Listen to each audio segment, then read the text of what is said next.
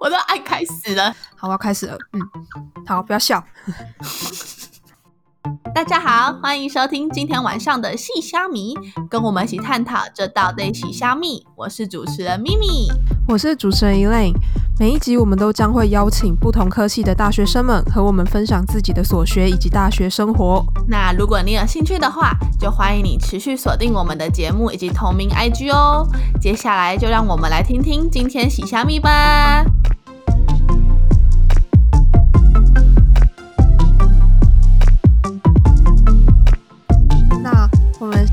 邀请到来自实践大学食品营养与保健生技科系的 Sharon，让我们来欢迎他。Hello，嗨，我是来自食品营养系的 Sharon。Hello，那我先大致讲一下我认为的食品营养系。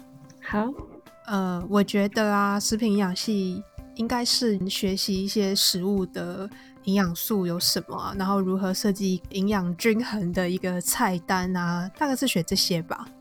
嗯，这只是一小部分而已，因为这是比较偏营养的部分。我们除了就是设计菜单、做便当之外，像我们食品的话，我们也会走一些检验，嗯、一些化学或生物的检验，之后会上比较偏向食品化学的部分。对，就是不会只有偏向营养而已。哦，你是说还包含了食物检验的部分？对对对，嗯，哦，好，嗯，那首先我就蛮想知道说，因为印象中高中的时候，就是你就是很想要念食品营养系，然后你也如愿以偿，嗯嗯想要了解说你的选系的动机。嗯，呃，我之前高中啊，就是也有去上网看一些文章，就是可能找几个我比较想要深入了解的科系。然后那时候我就看到有一篇文章，就是讲说他读营养系，然后觉得怎么样。那时候我看完那个文章，我就觉得，哦，我真的很喜欢走食品营养相关的科系。嗯、他们之后除了可以走营养师，也可以走食品技师。然后我其实一直都很崇拜营养师，因为我觉得说，在医疗团队中，不是只有护理师、医生，还有药师，我觉得营养师也相当重要。除了在看医生或者是医疗上面很有帮助外，还有我们一般吃东西的时候，对我们也很重要，而且也可以把学到的知识分享给身边的人。所以我那时候就觉得说，我想要成为一名营养师。嗯，哎、那你刚刚有提到一个就是呃食品技师嗯，这个词，它可以稍微解释一下这个工作是在做什么吗？呃，食品技师他其实就是他们之后通常啊，就是比较大多都是会去就是食品检验公司上班。他通常检验食品都是检验什么？是是检测出它营养素的各个含量吗？还是说它有什么有害物质吗？还是什么类的啊、对，可能会看一些食品成分的含量。就有没有超标？就是现在不是会有很多去集合对对对，这也是会走的。哦，就是那个哦，了解。那我相信你应该就是入学前对这个科系有一个美好的想象。那你入学之后，对这一个科系的认识有没有什么不一样的地方？嗯，一开始我其实是想说，哦，可以学到很多专业知识，还有校外实习，然后接着就可以去考营养师或食品技师。我就想很简单，结果上了之后才发现，嗯才不是。我跟你讲，要做很多的实验，然后每次实验有时候还会用到就是下课时间、放学时间，反正就会用很久。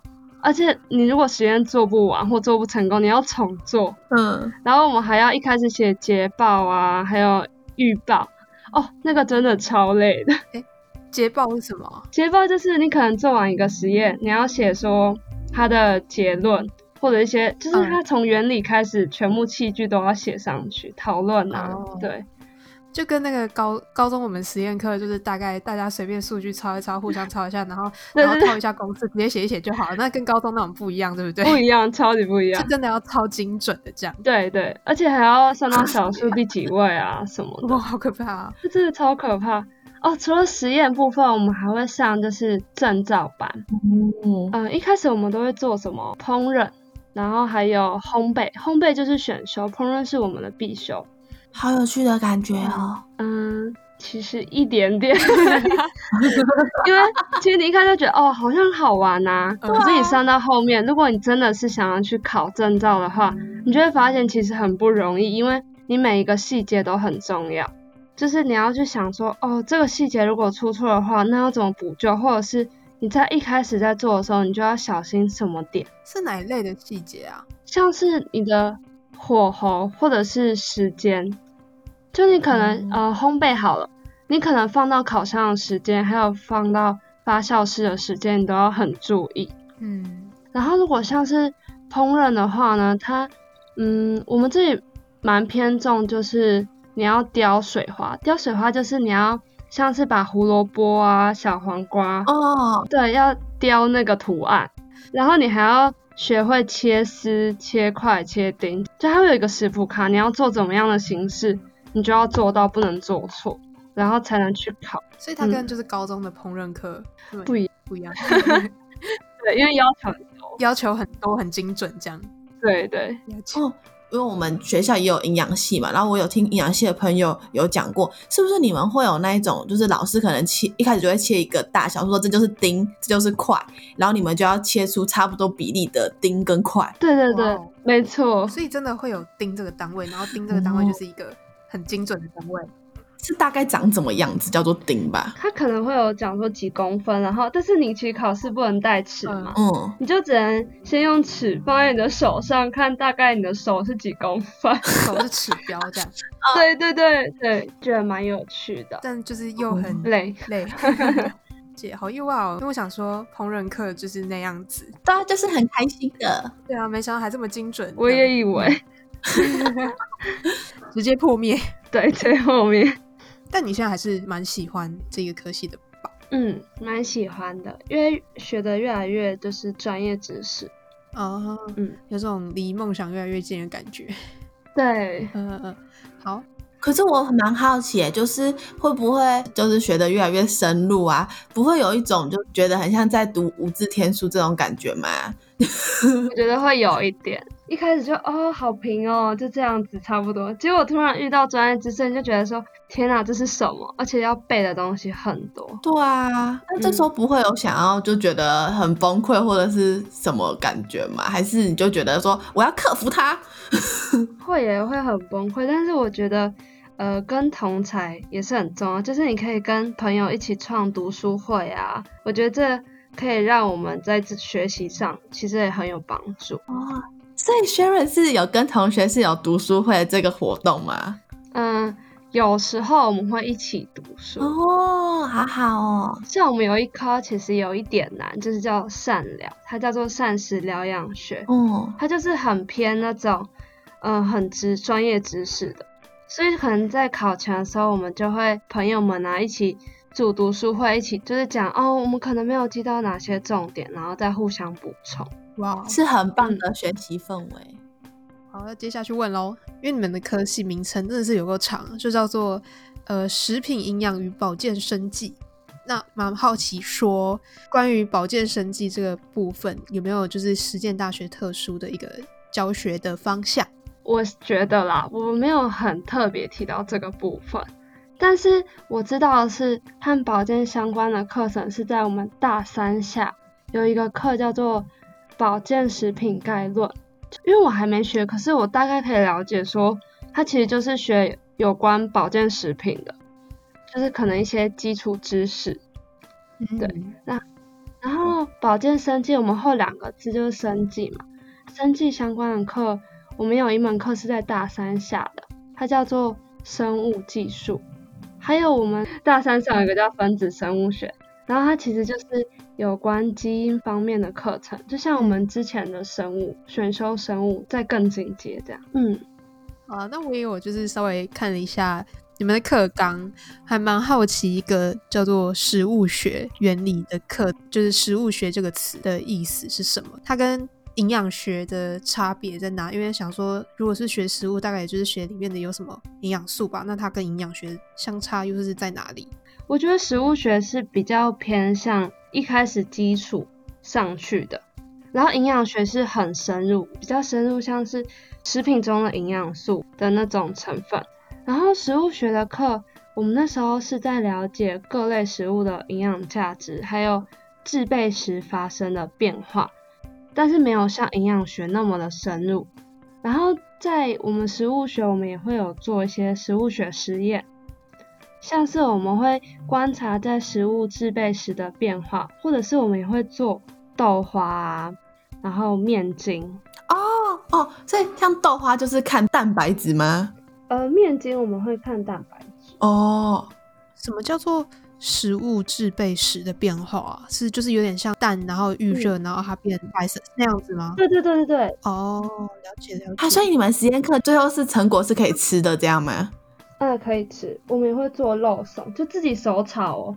它真的是从猪肉，我们要自己剁，剁到很细，然后再去炒。好奇妙啊！难怪我常常看到你有 po 一些什么吃的之类的。我跟你讲，那个超累的。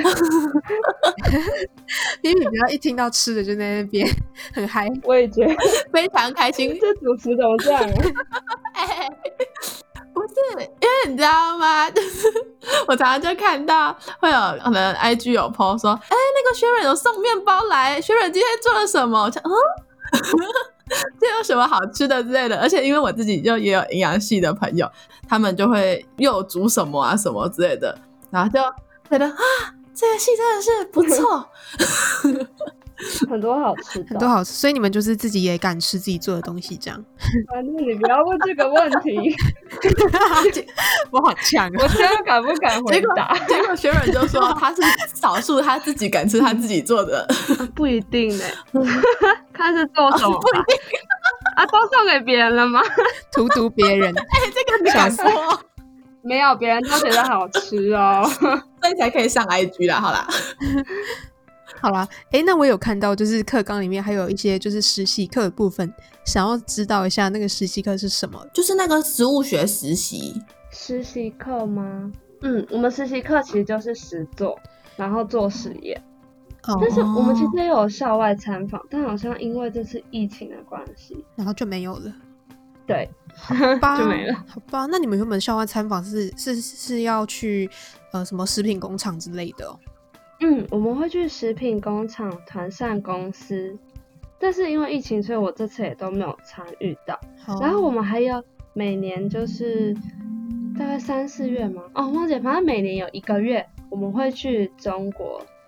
中国对，我们会去有一间学校，然后它就是其实食品很厉害的一间学校参访，对，去好几天哦，所以是你们整个系的人都会出国到就是大陆那边去？没有，只有报名的人哦，报名的人可以有这个机会去那里，然后去参访。对对，哦，了解。如果没有疫情的话，就可以问到，好有趣的感觉哦。嗯，我也蛮想去的，但没办法。好可惜。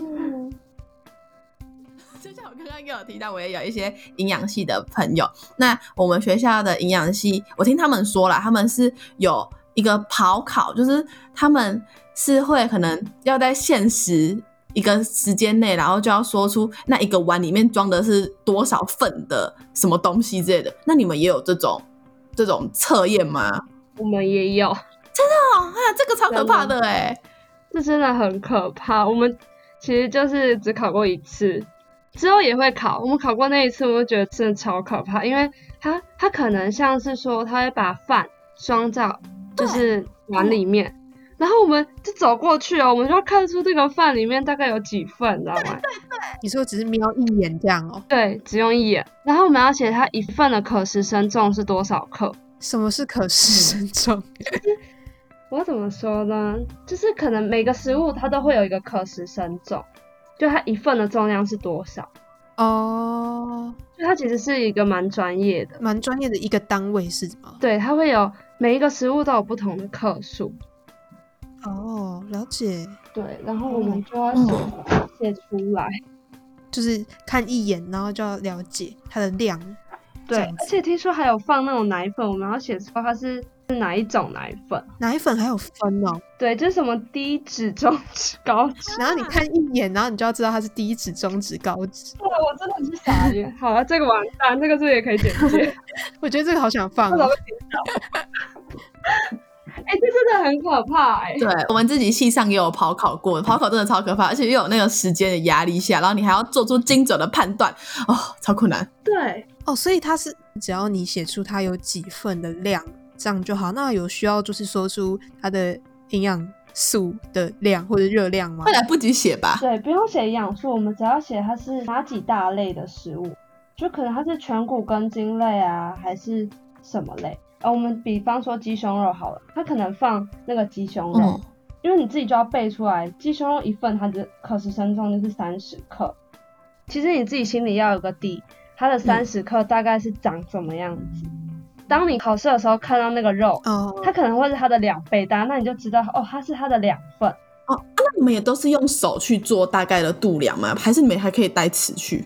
没有，我们也是用手，哦，就是你可能用手比，然后就要写。然后像是那种豆鱼蛋肉类，我们也会有分低脂、中脂、高脂，啊，我们就自己就要知道哦，鸡胸肉就是低脂，所以你就要写出低脂，然后豆鱼蛋肉类，然后三十克是它的一份可食生重。如果它是一份的量，哇哦，好超难，好 好专业呀、好可怕哦、那你们是能够判断的出来食物的营养素跟热量吗？呃，我们可以判断出来它的那个叫什么？呃，脂肪、蛋白质还有糖类，大概是几克？你说量吗？对对对一个食物的量。对对，哇哦，因为我们要背就是食物代换表，那个食物代换表它就有写什么乳品类啊、豆鱼蛋肉类、全谷蔬菜那些什么类，每一份的蛋白质、脂肪、糖类、热量大概是几克几卡，我们就要把它背下来，然后去套用。然后就直接看到这个食物，哇，这个热量什么脂肪有多少，什么这样子，对对对对对，好强，好强哦！我很难呢、大崇拜你。对啊，这个超这超 不要难的。吵那个要花超多时间的，嗯嗯，感觉出来，但你不觉得学会很厉害的感觉超吗？对啊，对啊，很厉害你。就吃饭的时候就跟人家开始讲，然后你就会被打，没人想跟你吃饭。哎、可是那我会很好奇，就是那如果是已经煮完的食物呢？就假如它是一道料理里面同时有什么有肉啊，嗯然后有菜啊这些，这种是要怎么样去衡量它的热量啊？呃，我们一样会用它原本可食的可食重，然后去算每一个类别的克数跟热量，然后全部再加起来。哦，就是分别算。所以你看到一个炒饭，哦。你就要开始立刻分别把那个豆类，就是可能豆子，然后分一类，胡萝卜分一类，饭分一类，玉米分一类，对对对，在制备的时候就开始成分分析，然后开始算。讲成分分析，害怕我又想到可能什么眼镜，然后直接跑出什么数值这样滋，然后出来而。且一切都在脑袋里运作，好强哦！对，但是其实除了这三大营养素呢，其他那种像钠啊，一些其他营养素，我们都可以用上网找。直接上网就是你上网打那个食材的名称，它就会写出你全部的那个营养素分析。哦哦，了解了解。对对，这个我们就不用背了，因为有点背不起来。有点太多了啦。了对啊，嗯，对啊，我感受到专业的部分。嗯你们有另外一部分专业是设计菜单，但就蛮好奇的，就是可能嗯很多女生都会很想知道，呃，减肥菜单，对，减肥 然后我们正好有这个需求。因为就是如果分享一下如何设计一个菜单，好，就是在设计菜单前，我们要知道我们设计菜单的对象，还有嗯那个对象所需的热量，还有它分配的三大营养素的比例跟克数。因为不是分很多类吗？对，呃，我刚乳品啊嗯，豆鱼蛋肉类、全谷类、蔬菜水果，我们就要去分配好它每一个类别的份数。最主要是先分配乳品、蔬菜跟水果类的份数，就是这三个份数分配好之后，你就可以算出其他食物类别的份数。这其实是有一个公式的，对，嗯，然后就可以设计菜色，然后设计完菜色之后，你就可以决定它的烹调方法。嗯，这就是设计菜单最主要的核心。所以每一种烹调方法都会影响到它的每一类营养素的量吗？或者是最后的热量呈现呢？呃，像是如果你说烹调方法的话，像是炒啊，或者是用蒸的，这两个相比的话，一定是炒的会用到油嘛，蒸的其实用不到油。那这时候就会有油脂的油脂类的份数，所以它们差别会在还多一个油脂类。嗯。所以其实你一开始要设定好你的份数，你就要有大概想说，哦，那你的菜色大概是要怎么样？你可能油脂类只开几份，像是炒啊、炸，你就不能用很多这样子的料理，因为那样是会很花到油的。了解了解。对，嗯，哎，那好，那请你就是麻烦你就是 接下去解答我们广大女性观众的疑问。对，顺便补充一下减肥菜单，谢谢。了解，就是像很多人都会疑问。减肥菜单是要怎么设计？那它一样也是先从核心去设计它的菜单。一样，我们要先算这个人所需要的热量。如果像是要减重的病人，他们通常都会有肥胖的问题。那有肥胖的问题的话，他就要先用他的实际体重，这是一个公式哦，实际体重去乘以三十大卡，再去减去五百至一千大卡之后，就是看你要选取哪个范围。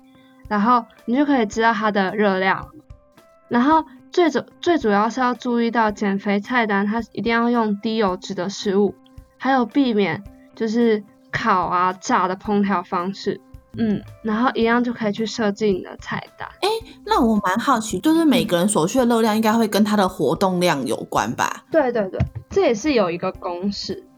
嗯嗯，对，但我觉得这大家还是去查好了。好，因为这个讲完，我跟你讲，我们就不用讲。好，有兴趣的自己好可怕。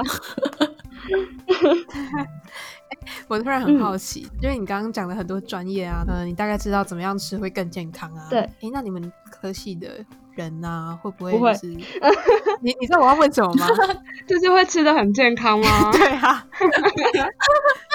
我知道了，那我们不要问你的科学，我们就光问你就好了。学人现在有吃的比较健康吗？嗯，我其实上了这么多课啊，我会大概知道哦，要少吃可能高热量、高油脂，然后可能尽量多吃那种深海鱼类。